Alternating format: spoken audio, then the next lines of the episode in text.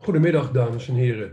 Welkom bij dit webdebat van de Beweging van Barmhartigheid. Het is het vijfde alweer van een serie van zes debatten over de wereld na corona. En het is gericht op de Tweede Kamerverkiezingen van volgende week, die op 17 maart worden gehouden. De wereld na corona. Want dat het in de wereld anders moet, is voor heel veel mensen wel erg duidelijk. Maar hoe dat dan moet en wat het dan voor de politiek moet gaan betekenen, dat is veel minder duidelijk. Mijn naam is Kees Brinkhuizen. Ik zal u vanmiddag gidsen bij dit debat, een debat met Hilde Kieboom. Zij runt Sant'Egidio in de Lage Landen, in België en in Nederland. En je zou Sant'Egidio bijna een bedrijf in barmhartigheid kunnen noemen. Hilde Kieboom is oprichter van de Belgische tak van het Italiaanse Sant'Egidio, een gemeenschap van jongeren die barmhartigheid in de praktijk brengen richting armen, daklozen, asielzoekers, ouderen en eenzamen. Barmhartigheid met beide benen op de grond. Sant'Egidio is ondertussen trouwens ook in Nederland actief. Straks meer over haar werk, maar eerst nog iets van de orde. Dit debat gaat in de vorm van een zogenaamd webinar en dat betekent dat de deelnemers elkaar niet kunnen zien of horen. Dat is om het debat beter en rustiger te kunnen volgen.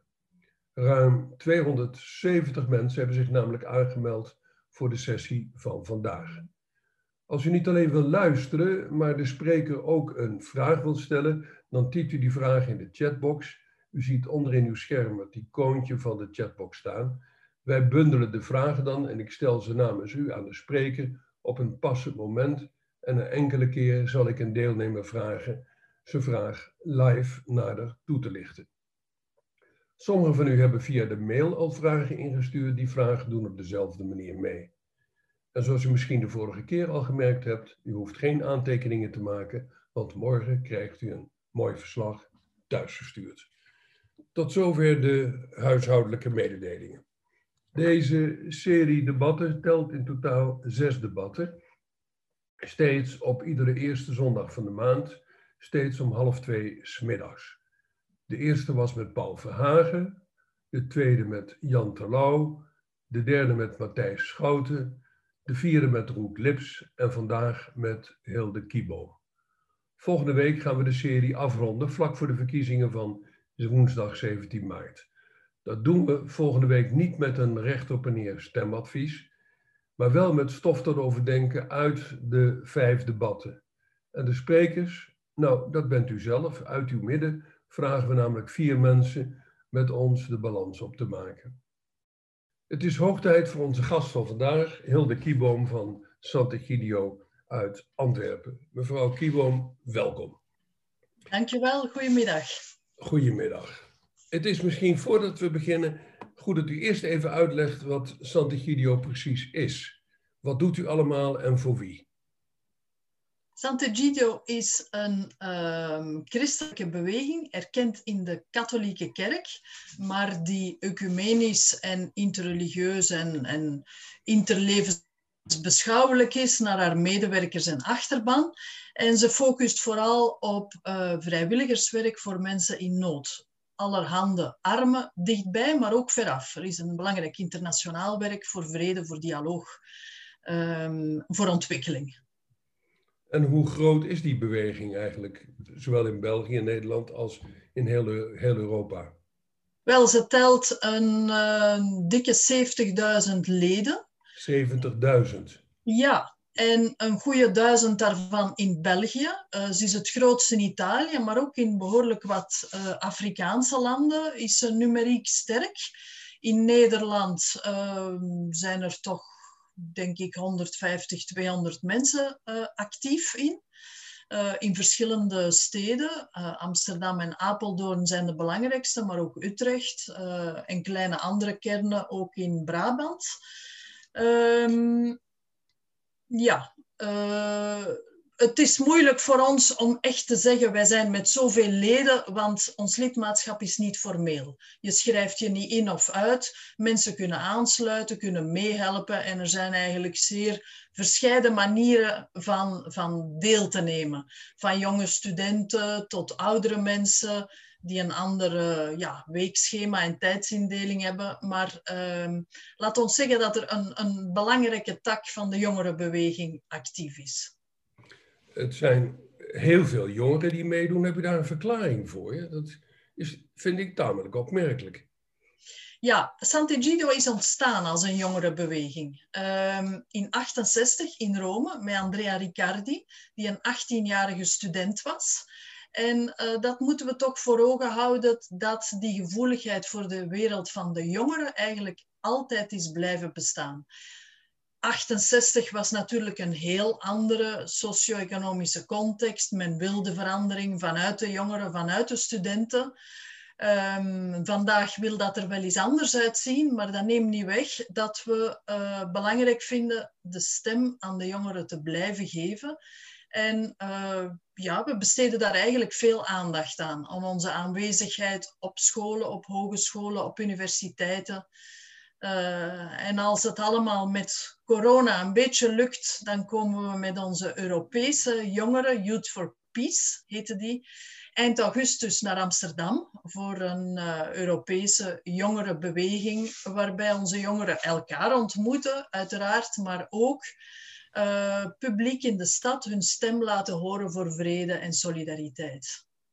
Wat mij opvalt is dat vooral u, zegt heel duidelijk dat u uh, van, van christelijke signatuur bent, een, eigenlijk een katholieke organisatie. Uh, hoe moet ik dat plaatsen? Want als ik dat vergelijk met de oude Caritas-bewegingen, daar hoort u niet bij, denk ik. Nee, dus in de katholieke kerk heb je een heel aantal wat men noemt nieuwe bewegingen. Men stopt die onder één noemer, die zijn onderling vrij verscheiden. Daar is de Focolare, daar is de charismatische vernieuwing. Uh, goed, en Sant'Egidio uh, hoort ook in dat vakje thuis. Dat wil zeggen, dat is geen parochie en dat is geen congregatie van religieuzen uh, zoals bijvoorbeeld de fraters van, van Tilburg of andere mensen die geloftes hebben afgelegd. En wij zijn ook geen, geen parochie, maar dus een christelijke beweging die uh, een internationaal bestuur heeft, nationale besturen en die erkend is binnen de katholieke kerk, maar uh, evenzeer tussen haar leden uh, protestantse, evangelische, orthodoxe mensen telt. Maar het zijn allemaal gelovige jongeren. Wel, uh, dat is een moeilijke vraag, omdat gelovig uh, in de visie van Sant'Egidio is niet zoiets als een contract dat je ooit hebt afgesloten.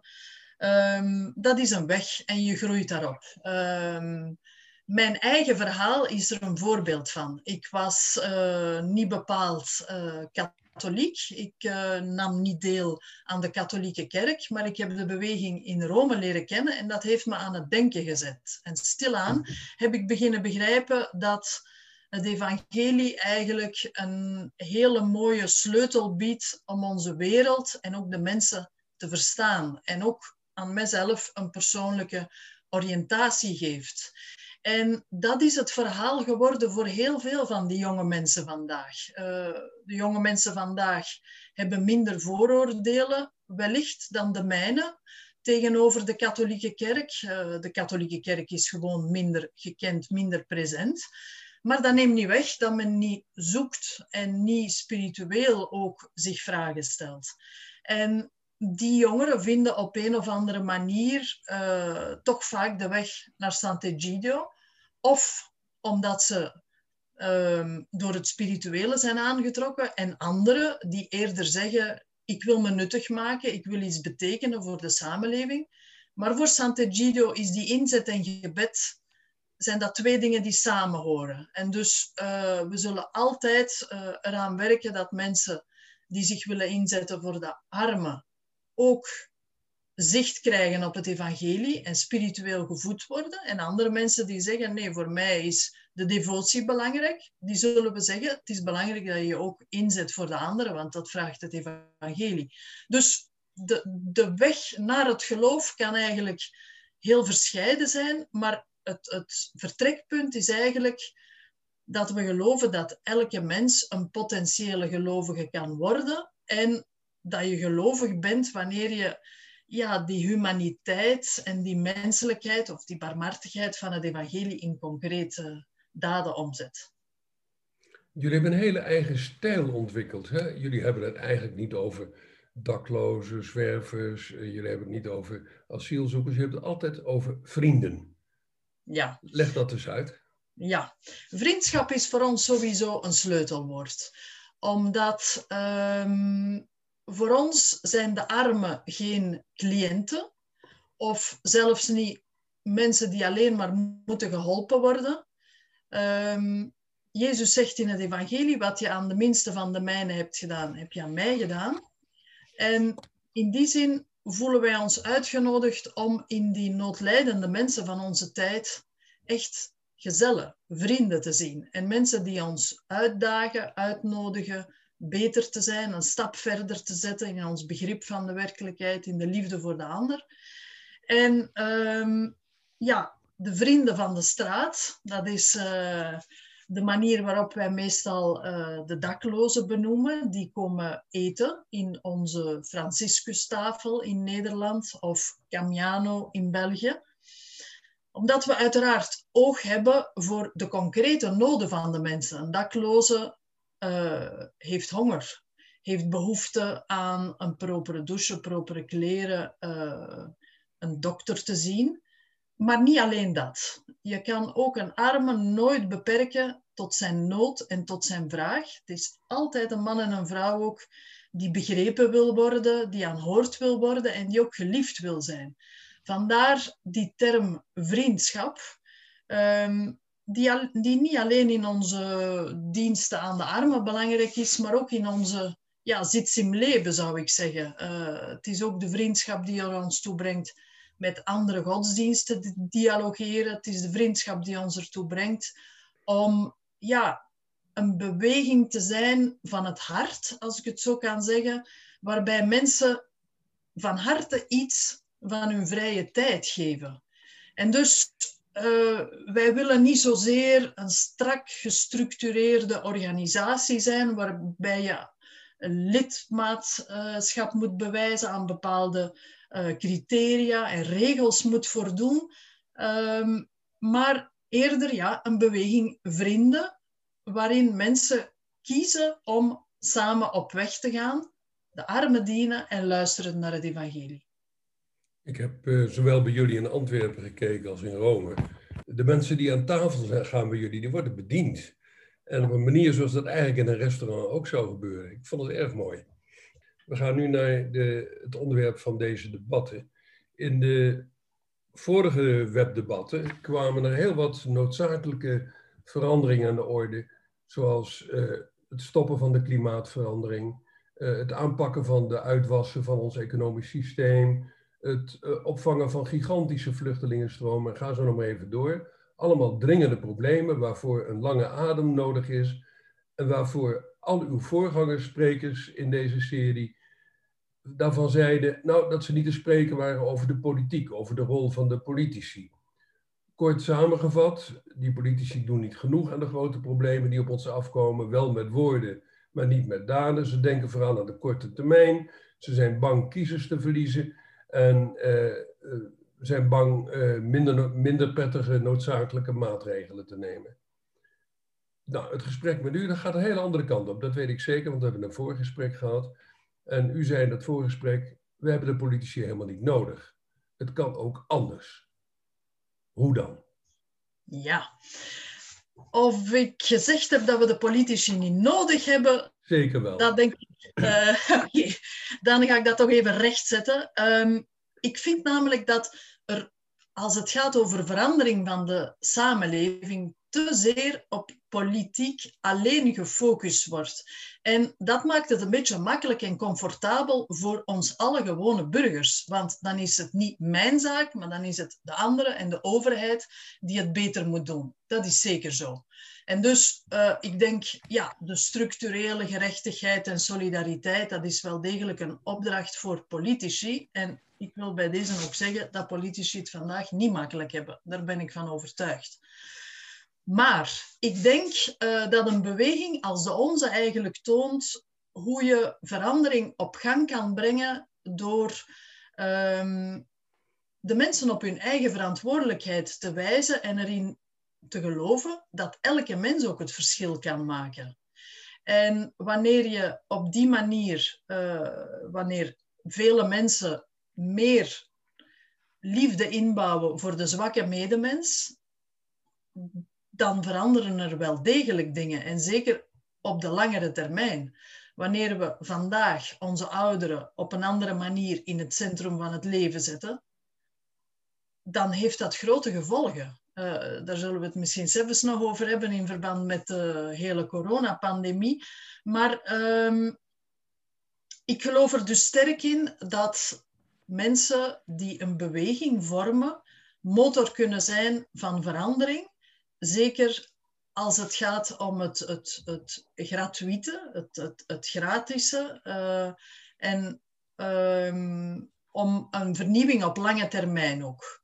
Uh, voor mij is daarbij heel belangrijk het visioen van het evangelie voor ogen te houden. Want mijn grote probleem met heel wat uh, politieke vertegenwoordigers is dat er inderdaad, vind ik, weinig ja, visioen of profetie zichtbaar is. En dat men eigenlijk een beetje ja, de boel draaiend houdt. Moet natuurlijk ook gebeuren, maar ik denk toch dat we ja, het visioen dat voor mij duidelijkst in het evangelie wordt, vrede, een feestmaal voor alle volkeren wereldwijd, waar niemand tekort heeft, dat is waar we naartoe moeten. En dat is mijn leidraad om andere mensen ook te betrekken bij die beweging van verandering.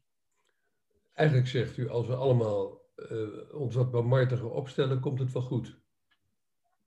Wel ja, toch, toch veel. Omdat um, ik zie het niet los van de overheid, nogmaals. Ik denk, uh, rechtvaardige wetten decreteren is wel degelijk belangrijk. Maar je kan nooit een samenleving menselijk houden alleen maar door wetten te decreteren. Het zal altijd de zaak zijn ook van hoe iemand zich gedraagt tegenover zijn eigen kinderen, zijn eigen ouders, grootouders, buren, uh, collega's en zo verder. En dus ja, die, die, die verandering of die beweging van het hart zal altijd belangrijk zijn, denk ik. En pas u dat nou eens toe op uh, bijvoorbeeld het klimaatprobleem? Ja, het klimaatprobleem uh, is lang onderschat geweest. Uh, en ik denk dat we daar ook het risico lopen dat we te veel ja, de natuur tegenover de mens stellen, terwijl het duidelijk is ja, dat we mens en natuur samen een toekomst moeten bieden.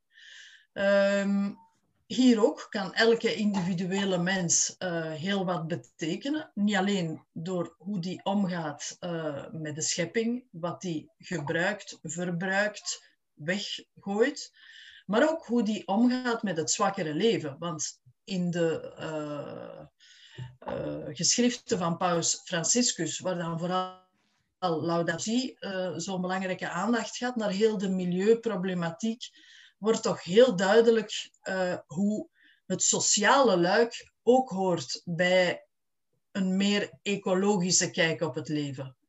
Uh, namelijk de plek voor de zwakke mensen, uh, van de kinderen tot de ouderen, tot de gehandicapten, tot de vluchtelingen en de migranten. Ik zit wat te, te, te zoeken. Bijvoorbeeld eh, de uit de hand gelopen economie. Die kun je toch niet op die manier aanpakken? Nogmaals, uh, er kan en er moet drukking komen om de economie op een andere lees te schoeien. En ik zelf vind dat de coronapandemie uh, daar het bewijs van is. We zouden allereerst, denk ik, wat bescheidener mogen zijn en moeten begrijpen dat onze zo verafgode markteconomie toch niet in staat is om alles te regelen. Bijvoorbeeld het feit dat zo'n minuscuul klein virus onze complete wereld aan banden heeft gelegd. Ik denk niet dat iemand dat ooit had kunnen inbeelden dat dat kon gebeuren. Niet tegenstaande alle vooruitgang, wetenschap, techniek en zo verder. Dus ja, wat meer bescheidenheid, wat meer ja, respect, voorzichtigheid en achting voor het broze leven. Um, ja, en ik denk dat ook een economie op die manier moet opgebouwd worden. Um, de hele uh, vaccinatiestrategie, bijvoorbeeld, waar we, vrees ik, nogmaals aan het zien zijn, ieder voor zichzelf. En waar hoogstwaarschijnlijk uh, de meest eh, de meest welstellende landen het snelst aan de vaccins geraken en waar grote delen van de wereld te weinig tot zelfs geen vaccins hebben. Dat is zo bijvoorbeeld in het zuiden van Afrika, terwijl er toch die Zuid-Afrikaanse variant is die belangrijk is. Als we dus niet globaal daarover denken, dan keert het zich ook tegen ons. We kunnen niet meer enkele geprivilegeerden hebben ik denk dat dat ja, een omkering is die er moet gebeuren, ook in ons denken over globalisering. De globalisering is nog altijd te veel geschoeid op de happy few, op de haves en weinig op de have-nots. Dus um, ja, een inclusievere economie uh, die meer het geluk van alle mensen beoogt en niet alleen van wie vandaag aan de potten zit. Maar dat vraagt een gigantische verandering over de hele wereld, dwars door alle culturen heen. Dat krijgen we toch nooit voor elkaar? Ja. Um, dat is zo, lijkt mij voor heel veel zaken. Er zijn vaak problemen heel groot en dan hebben we, mensen wel eens de neiging om ontmoedigd te zijn en om te denken, dat krijg ik toch nooit veranderd. Of dan begint men overdreven exclusief de hoop te stellen op politieke veranderingen of op wereldorganisaties die het eigenlijk ook heel vaak niet voor elkaar krijgen. Omdat daar is alles strak gereglementeerd en, en langzaam en zo verder. Dus ik denk, um, in onze ervaring uh, is heel belangrijk om ergens te beginnen. Ik ga een concreet voorbeeld geven. Wanneer um, ehm, HIV, AIDS-virus, begon, werd duidelijk dat er in de westerse wereld uh, tritherapie voor bestaat, waardoor je met dit virus kan leven als met een chronische ziekte. Um, onze wereld die vond dat voor Afrika eigenlijk niet nodig. Dat was niet mogelijk, dat was te duur. De Afrikaanse gezondheidsstructuur is te zwak om dit soort therapieën te implementeren. Uh, men moet meer focussen op preventie. Goed, uh, een hele race uh, argumenten om te zeggen, wij hebben die mogelijkheid bij ons, maar Afrika heeft die niet. Wij zijn met Sant'Egidio begonnen om te zeggen, als het zo is, dat een Afrikaan evenveel waard is als een Europeaan, moet diezelfde therapie ook in Afrika gegeven worden. En dat kan je natuurlijk niet beginnen in heel Afrika voor iedereen. We zijn in één land begonnen, Mozambique, omdat we daar een sterke ingang hadden door de vrede die we daar bemiddeld hadden. En we zijn begonnen zwangere vrouwen te behandelen, waardoor ze gezonde baby's ter wereld zetten. En dan nog maar in één wijk van de hoofdstad Matola, in de hoofdstad Maputo. En heel wat mensen zeiden toen ook, ja, dat is een uh, naald in de hooiberg. Uh, ondertussen uh, zijn meer dan 100.000 kinderen gezond geboren. Hebben we meer dan 10 Afrikaanse landen deze therapie, maar ook, en dat is misschien wel het belangrijkste, heeft de Wereldgezondheidsorganisatie en andere um, congregaties begrepen dat therapie wel degelijk nodig is, ook in Afrika, ook waar de gezondheidszorg zwak is. En men is beginnen werken met diezelfde protocols en dus wordt ondertussen veel ruimer uitgerold. Er is een andere visie ontstaan rond AIDS in Afrika. Dan maar om te zeggen dat je, denk ik, een soort van best practice moet willen tonen. Dus dat je ergens moet beginnen En dat je op die manier de ruimte voor ja, het visioen, wat ik al zei, en voor de droom openhoudt. Het is mogelijk. Het kan gerealiseerd worden. Dat moet je tonen. Dat moet je ergens doen. En voor ons, spirituele mensen, dragen wij ondertussen alle anderen waar we nog niks voor doen, als een open wonde in ons gebed. Want dat blijft zeker. Het is niet dat we tevreden zijn met dat beetje dat we doen. Maar je moet ergens beginnen. En ik zie wel, als je iets in gang zet, dat dat andere mensen op gedachten brengt uh, om ook iets te gaan doen. Dus dat idee van het verschil te maken zelf, zet andere mensen op gedachten. Een ander concreet voorbeeld daar rond is bijvoorbeeld met kerstmis.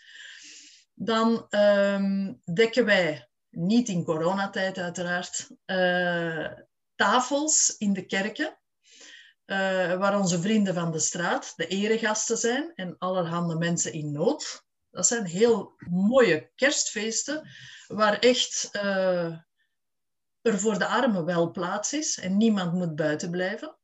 Dat is klein begonnen. Ondertussen hebben zich zoveel mensen daarbij aangesloten die ook bijvoorbeeld alleen met kerstvragen, ik zou graag meehelpen. Ik wil uh, mee iets betekenen voor een ander. Dus je begint iets, je doet iets en het spreekt, het raakt een snaar bij andere mensen die ook weer iets doen. En dat is denk ik ja, een beetje het, het, het vermenigvuldigend effect dat je eigen daden kunnen hebben als, als ze sprekend zijn, waarmee je toch wel iets in gang zet. Ik zie dat er in de chatbox ook persoonlijke vragen aan u gesteld worden. Zullen we er eens eentje proberen? Emmy van de Ven, die uh, wordt nu even actual gezet, als het goed is. Die heeft een, uh, een vraag aan u en kan nu de vraag stellen. Ik vind het uh, mooi wat u zegt over uh, vrienden zijn en oog hebben voor mensen die het minder hebben. Belangrijk. En ik probeer te, te kijken wat, wat dat inhoudt in ehm, het dagelijks leven. Hoe, hoe geef ik daar vormen aan in het dagelijks leven? Dankjewel mevrouw en meneer ook, want ik zie dat jullie met twee zijn. Um, wij hebben met Sant'Egidio georganiseerde initiatieven voor mensen in nood. Die Franciscustafel, heel veel aandacht gaat naar vriendschap met de ouderen. We hebben scholen van vrede voor kinderen. Dat zijn dus, laat ons zeggen, georganiseerde acties. En daar kunnen mensen die interesse hebben zich bij aansluiten. Maar uh, het zou een beetje ja, kortzichtig zijn van ons te beperken alleen tot die acties. Het gaat natuurlijk ook om een levensstijl. Um, waarbij je uh, sowieso in je eigen kring extra oog hebt voor de mensen die uit de boot vallen en die zwak zijn. Voor mij is het verhaal van de barmhartige Samaritaan daar uh, de grote leidraad. Er is een man die langs de kant van de weg uh, gevallen achterblijft. En de meesten lopen voort, want ze hebben iets anders te doen. Ook een priester en een leviet. Uh, zo komen wij allemaal, denk ik, in ons leven mensen in nood tegen. Um, of het nu een vluchteling is, uh, of het nu een gehandicapte is, uh, een zieke, een dakloze die bedelt op straat. Goed, ik denk, we komen die mensen tegen in familiekring of daarbuiten, doet er niet veel toe. En daar is voor mij belangrijk om niet langer de zaak af te schuiven en te zeggen, er bestaan bestaande diensten voor. De overheid moet dit maar oplossen ook wanneer ik echt tijd aan die mens geef, ga ik ook manieren zoeken om bijvoorbeeld een huis te vinden voor een dakloze, bij diensten aan te kloppen en zo verder. Maar het begint toch bij het feit dat ik niet voorbij loop. Dat ik naar hem kijk, of haar, dat ik halt houd, dat ik tracht te begrijpen. En geloof me, heel vaak denken wij, het is te moeilijk, ik kan niks doen voor deze mens. Maar wanneer je toch halt houdt en, en begint te kijken, dan vind je wel mogelijkheden om iets te doen. En zeker wanneer je er dan met anderen over spreekt, dat is dan meer het aspect gemeenschap natuurlijk. Het is moeilijk om alleen veel problemen op, op je schouders te dragen, maar de hulp kan dan ook van anderen komen.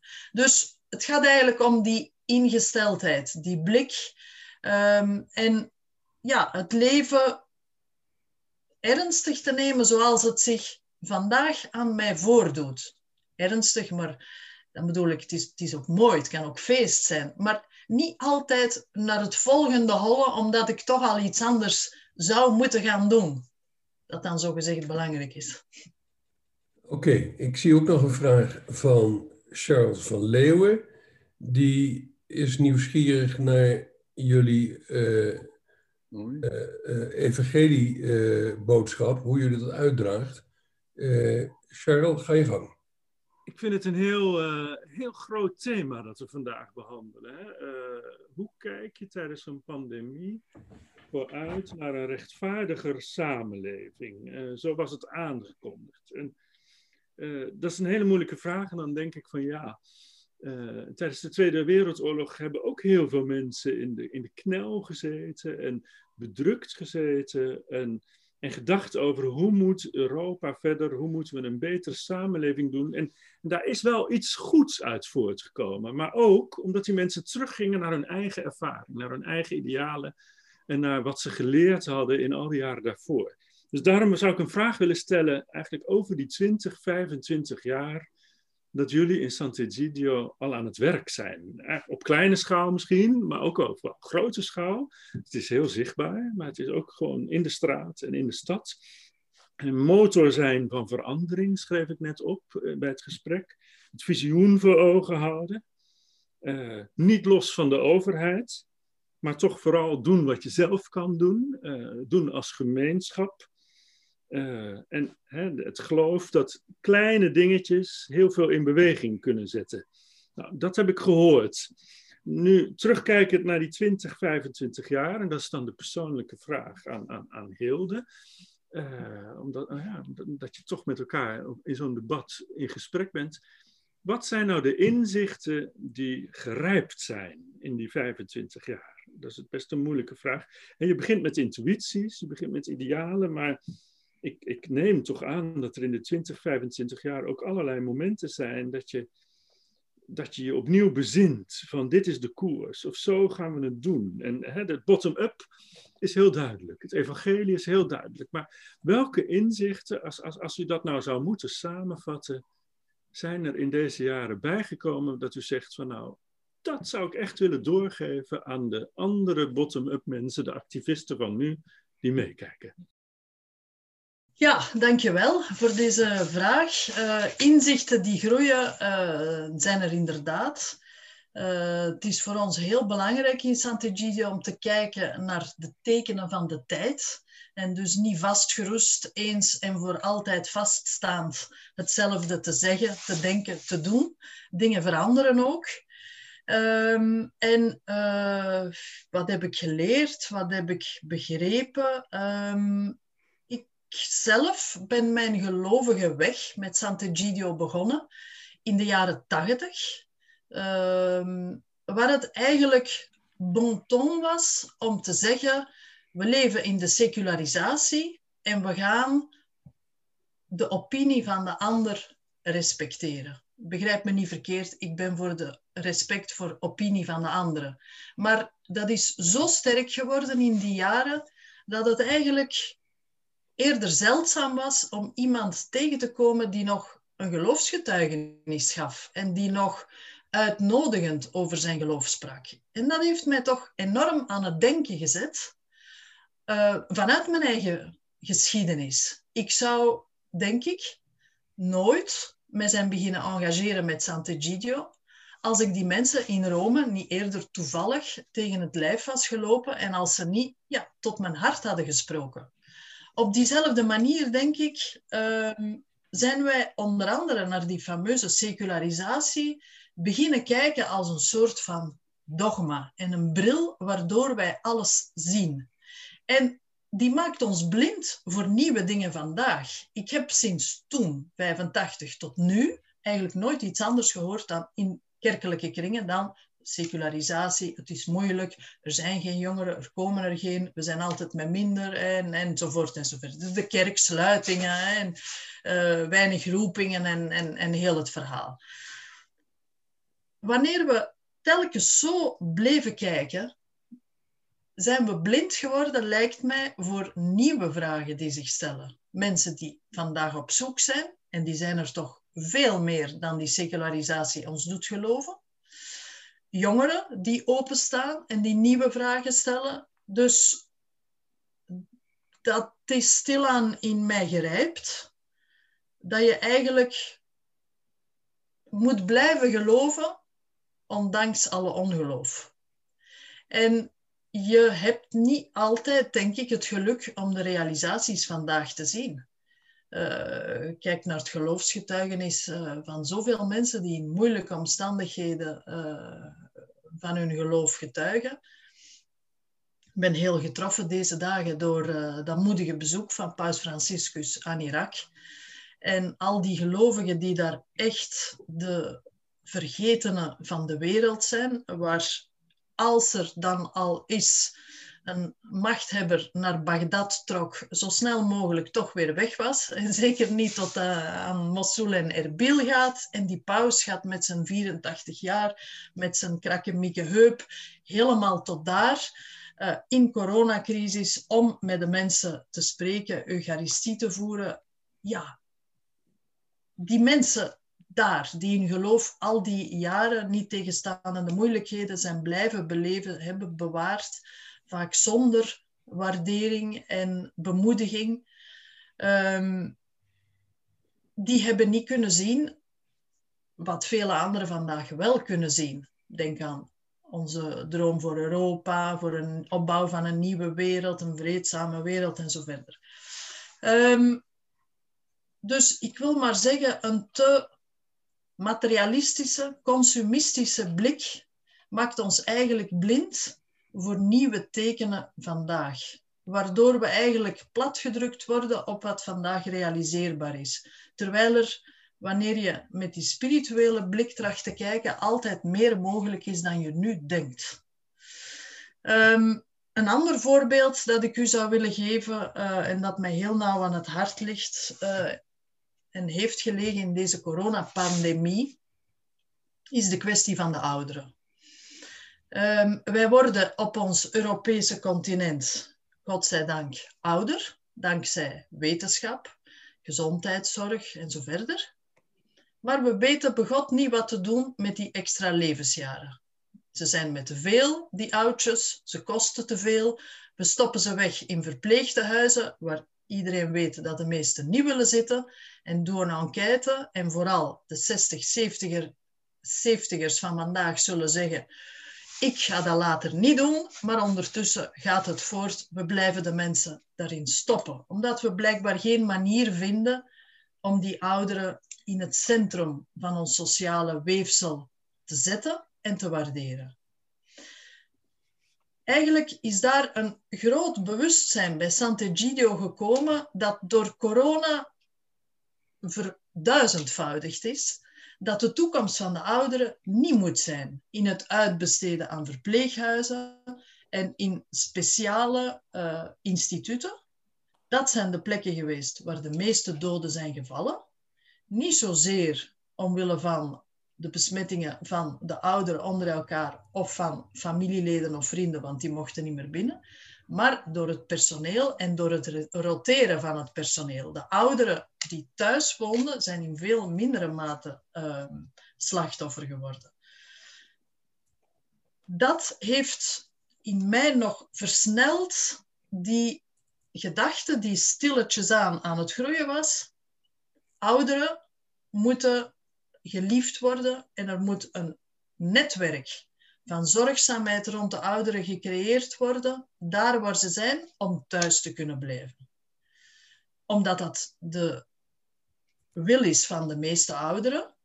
Maar ik denk ook dat er nog iets anders is. Ik vind dat die ouderen in onze samenleving meer en meer uh, die mensen zijn die veel meer te bieden hebben dan wij denken door die enge materialistische blik. Wij hebben in Antwerpen een kleinschalig uh, rusthuis, een familiewoning noemt ze eigenlijk, Simeon en Hanna. Genaamd naar die twee Bijbelse figuren, oude mensen die het kleine kindje Jezus als eerste in de armen omhelzen. In dat huis komen heel wat jonge mensen stage lopen of sociale stage van de school en zo verder. De verslagen die ze daarover maken, die gaan niet alleen in de richting van ik heb geleerd de ouderen te respecteren, hoe met ouderen om te gaan, maar die gaan eigenlijk meer over henzelf. Namelijk, ze weten zich gewaardeerd door iemand die er altijd is, die tijd heeft, die de kleine dingen van het leven aangrijpt om een feest te maken, om te vieren. Een verjaardag, een genezing, een goede operatie. En je krijgt een heel andere blik naar het leven.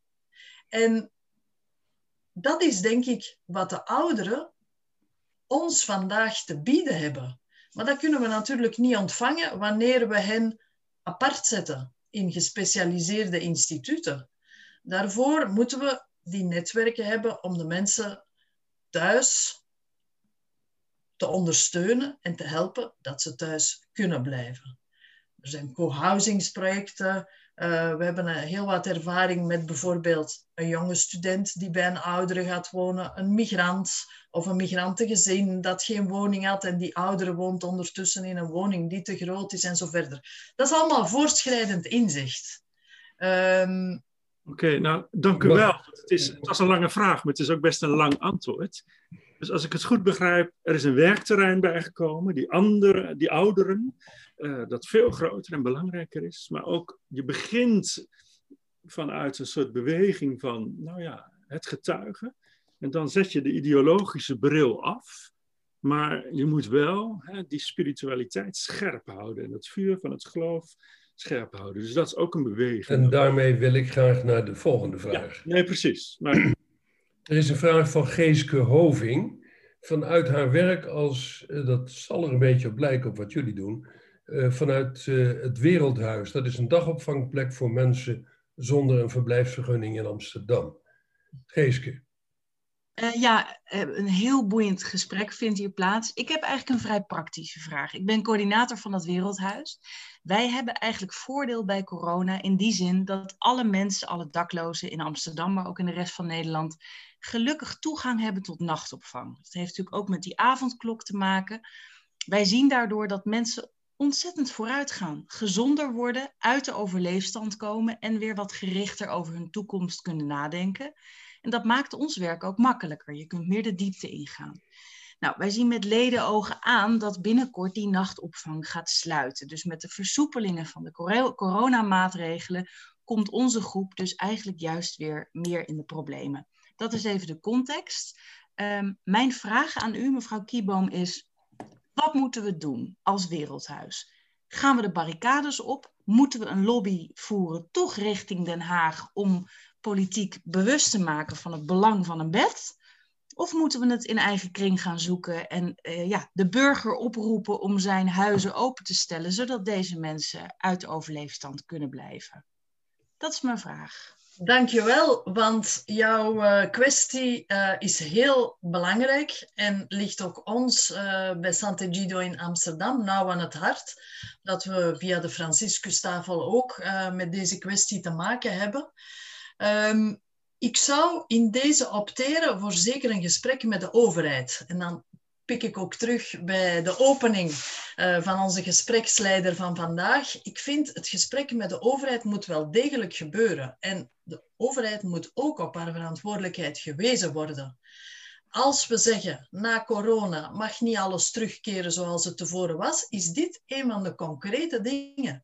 Uh, gelukkig hebben jullie in Nederland die nachtopvang gehad. In België was het nog erger. In België zeggen men, blijf in uw kot. Dat was dat was de leuze. En niemand had er blijkbaar nog maar bij stilgestaan dat er mensen zijn die dat kot niet hebben.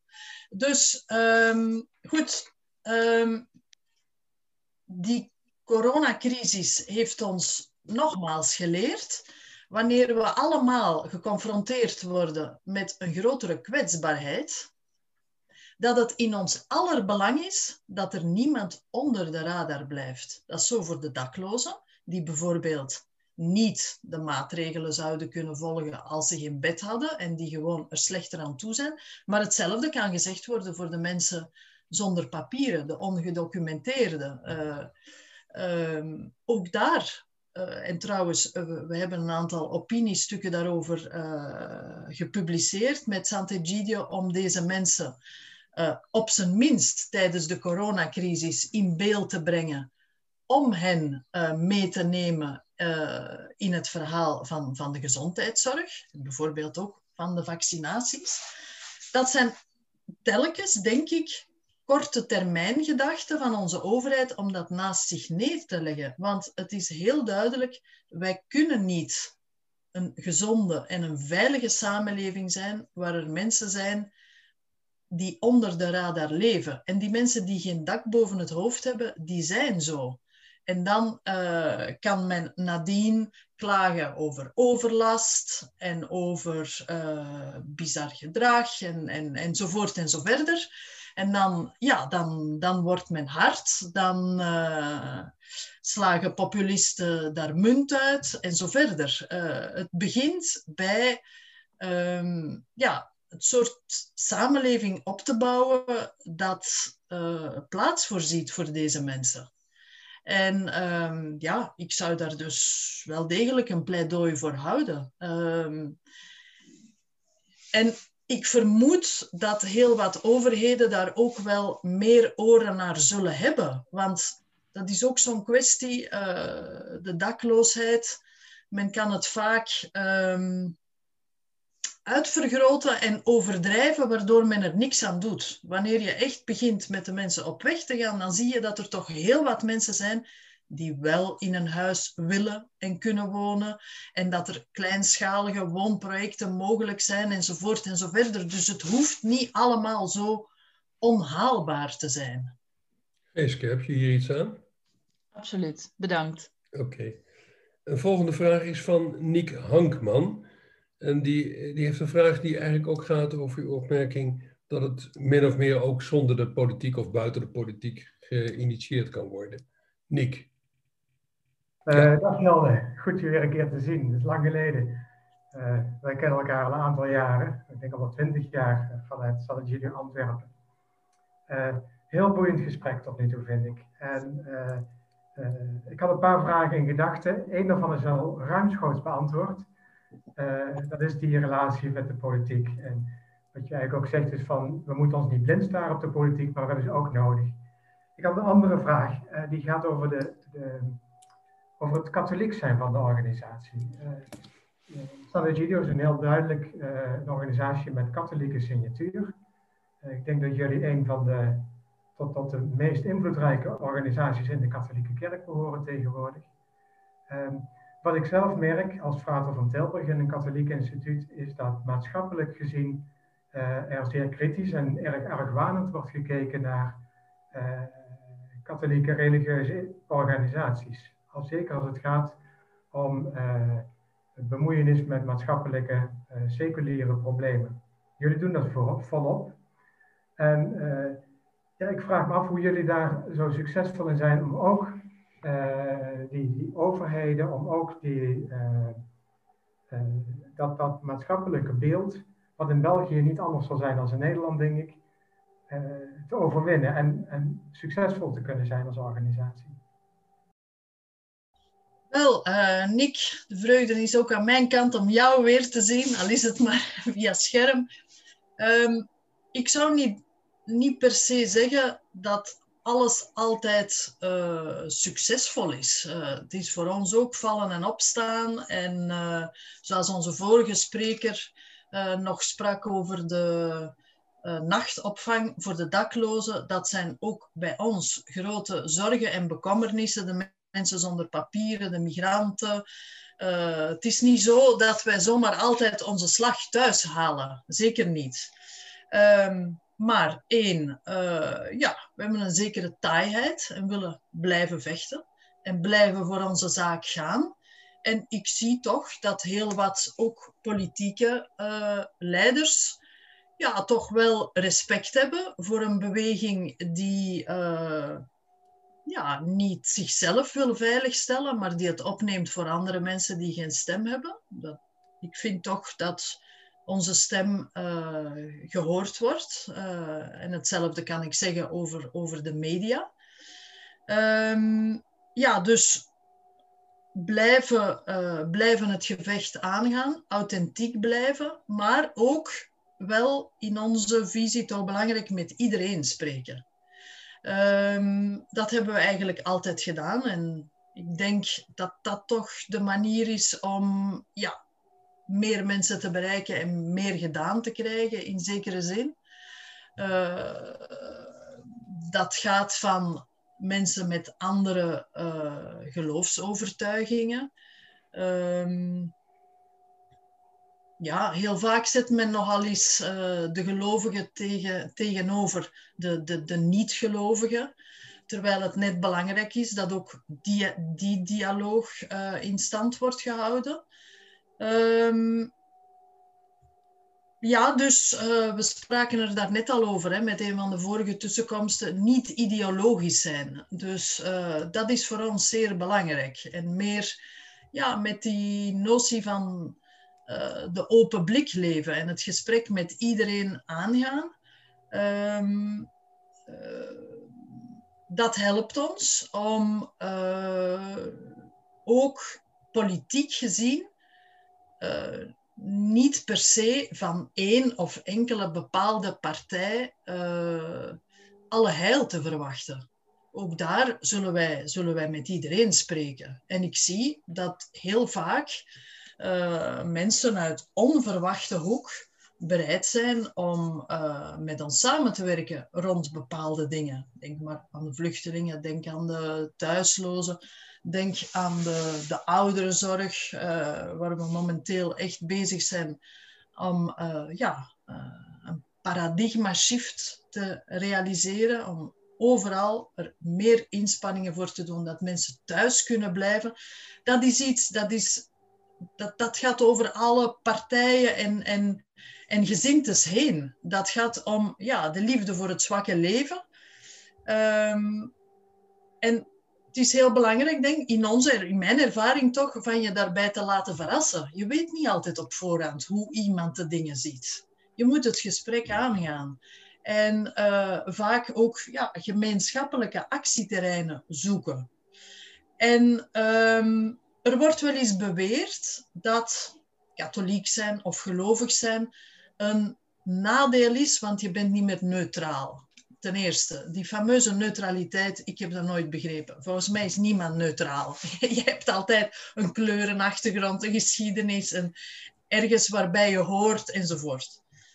Maar vooral vind ik, in het geval nu van de katholieken, denk ik, zijn wij ja, toch in zekere zin geprivilegeerd. Pas op, ik zeg niet beter, hè, maar geprivilegeerd door heel die wijsheid van Vaticanum II met Gaudium Spes en andere documenten die ons helpen om ons thuis te voelen in onze tijd, om open te staan op de noden van onze tijd en om met mensen van goede wil samen te werken. Die ja, open blik, die ondertussen met het bezoek van Paus Franciscus is overduidelijk dat interreligieuze dialoog, dialoog met de moslims, behoort tot het DNA ook van de katholieke kerk. Tot voor kort, of tot een aantal jaar geleden, waren er toch nog mensen die dachten dat we naar de botsing van de beschavingen gingen, ook in de katholieke kerk. Dus dat maar om te zeggen dat we volgens mij door het feit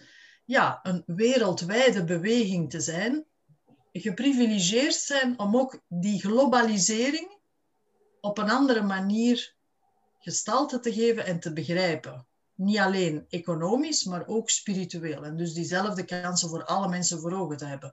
Dus ik vind dat die katholieke identiteit geen nadeel is, maar eerder een voordeel. En dan weet ik ook dat er mensen zijn die dat niet begrijpen en die vooroordelen hebben. Maar ook daar, uh, laat ons het gesprek aan, aangaan en we zullen erover spreken. En dan zijn er ook mensen die niet willen horen en het gesprek niet willen aangaan. Oké, schuif dan, uh, uh, hoe noem het, schop het stof van je voeten en je gaat naar een volgende. Dus goed, uh, dat hoort erbij. We gaan ook naar een volgende vraag. Dank je. Volgens mij de laatste, als ik naar de klok kijk. In ieder geval van Johanna Tanja. En die wil het hebben over de zorgplicht van de overheid. Uh, Johanna. Dank u wel. Ja, uh, mevrouw Kiebam, bedankt voor uw verhaal ook. Ik wilde toch ook nog even verder gaan inderdaad over die uh, verhouding tussen eigen initiatieven en, uh, en de taak van de overheid. Met name over mantelzorg, het is wat een, een, belangrijk thema is toch vaak in Nederland. En mantelzorgers zorgen er in feite voor dat allerlei mensen, zoals verstandelijk beperkte, mensen met een chronische ziekte, ouderen, dementerende, thuis kunnen wonen en niet naar die instelling hoeven waar u over spreekt. Nou, die hebben vaak behoefte aan ondersteuning. Um, daar kunnen ze in Nederland voor naar het sociaal wijkteam gaan. Wat gebeurt er nu gewoon in de praktijk hier in Nederland? Dat um, de medewerker van het sociale wijkteam dan vervolgens zegt tegen de mantelzorger, die aangeeft de zorg niet meer aan te kunnen: U hoort toch bij een kerk? Kan die niet voor, dit niet voor u oplossen? Dus kun je zorgen dat de overheid wel haar verantwoordelijkheid neemt en niet het hele, de hele eigen initiatieven als excuus gebruikt om uh, verder niks te hoeven doen. Ja. ja, dat is zeker zo. En ik begrijp volkomen wat u bedoelt. Ja. Want daar is uh, mijn zorg ook dat we als kerk als kerken en als gemeenschappen niet geïnstrumentaliseerd worden door een overheid die gewoon meer wil besparen om dan haar geld aan andere dingen te besteden. Um, dus daar denk ik, mogen wij wel een zekere dosis, uh, ik wou fierheid zeggen, maar dat is een Vlaams woord, hè, een zekere dosis trots te hebben, um, om ons nu ook niet voor elke kar te laten spannen. Uh, en ook de overheid op haar eigen plichten te, te wijzen. Maar um, uw voorbeeld van de mantelzorg uh, is erg belangrijk, omdat het net de mantelzorg is die laagdrempelig is en die mensen helpt in hun milieu ondersteuning te hebben en thuis te kunnen blijven. En dus volgens mij moet een gezonde overheid lokale initiatieven ondersteunen, in plaats van ofwel alles zelf te doen of de problemen te negeren. En dus die ondersteuning van de overheid, die zou kunnen zijn financiële ondersteuning, uiteraard, maar ook bepaalde uh, structuren ter beschikking te stellen. Um, in heel wat, zeker moeilijke periferie, periferiewijken in onze steden, zijn zo goed als geen community-ruimtes meer. Dat zijn allemaal dingen waar de overheid ja, uh, gelegenheid voor zou kunnen scheppen. Dus uh, ja, ik denk, daar is absoluut samenwerking nodig. De slotvraag, die is voor Ludo Simons. Die heeft een vraag over de jongeren. Ludo, ga je gang. Hallo Hilde, uh, dankjewel voor je mooie verhaal. En ik uh, wil eigenlijk geen vragen stellen, want die worden al genoeg gesteld. Maar ik wil een liedje voor jullie zingen om uh, de moed om verder te gaan, zeg maar. Let the way of the heart, let the way of the heart, let the way of the heart shine through. Let the way of the heart, let the way of the heart, let the way of the heart shine through. Mooi statement.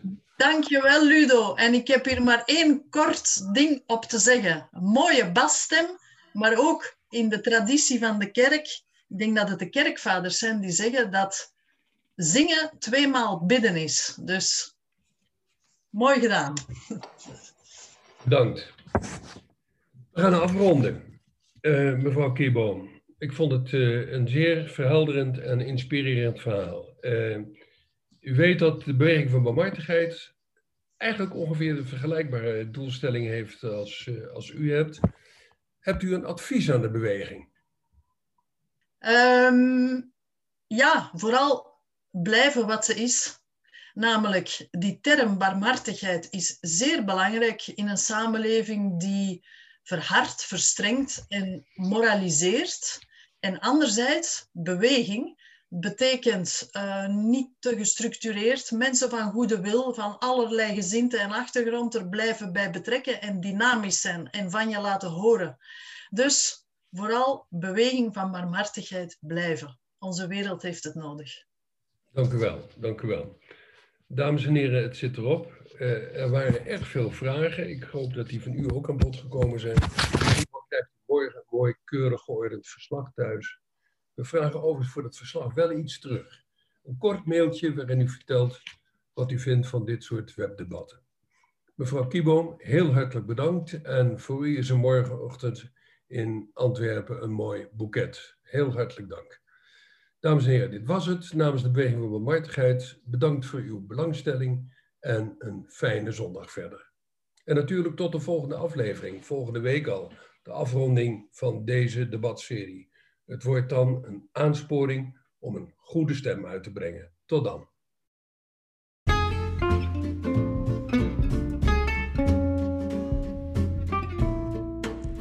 Je luisterde naar BARM. Meer informatie over de debatserie over de wereld na corona vind je op www.barmhartigheid.nl.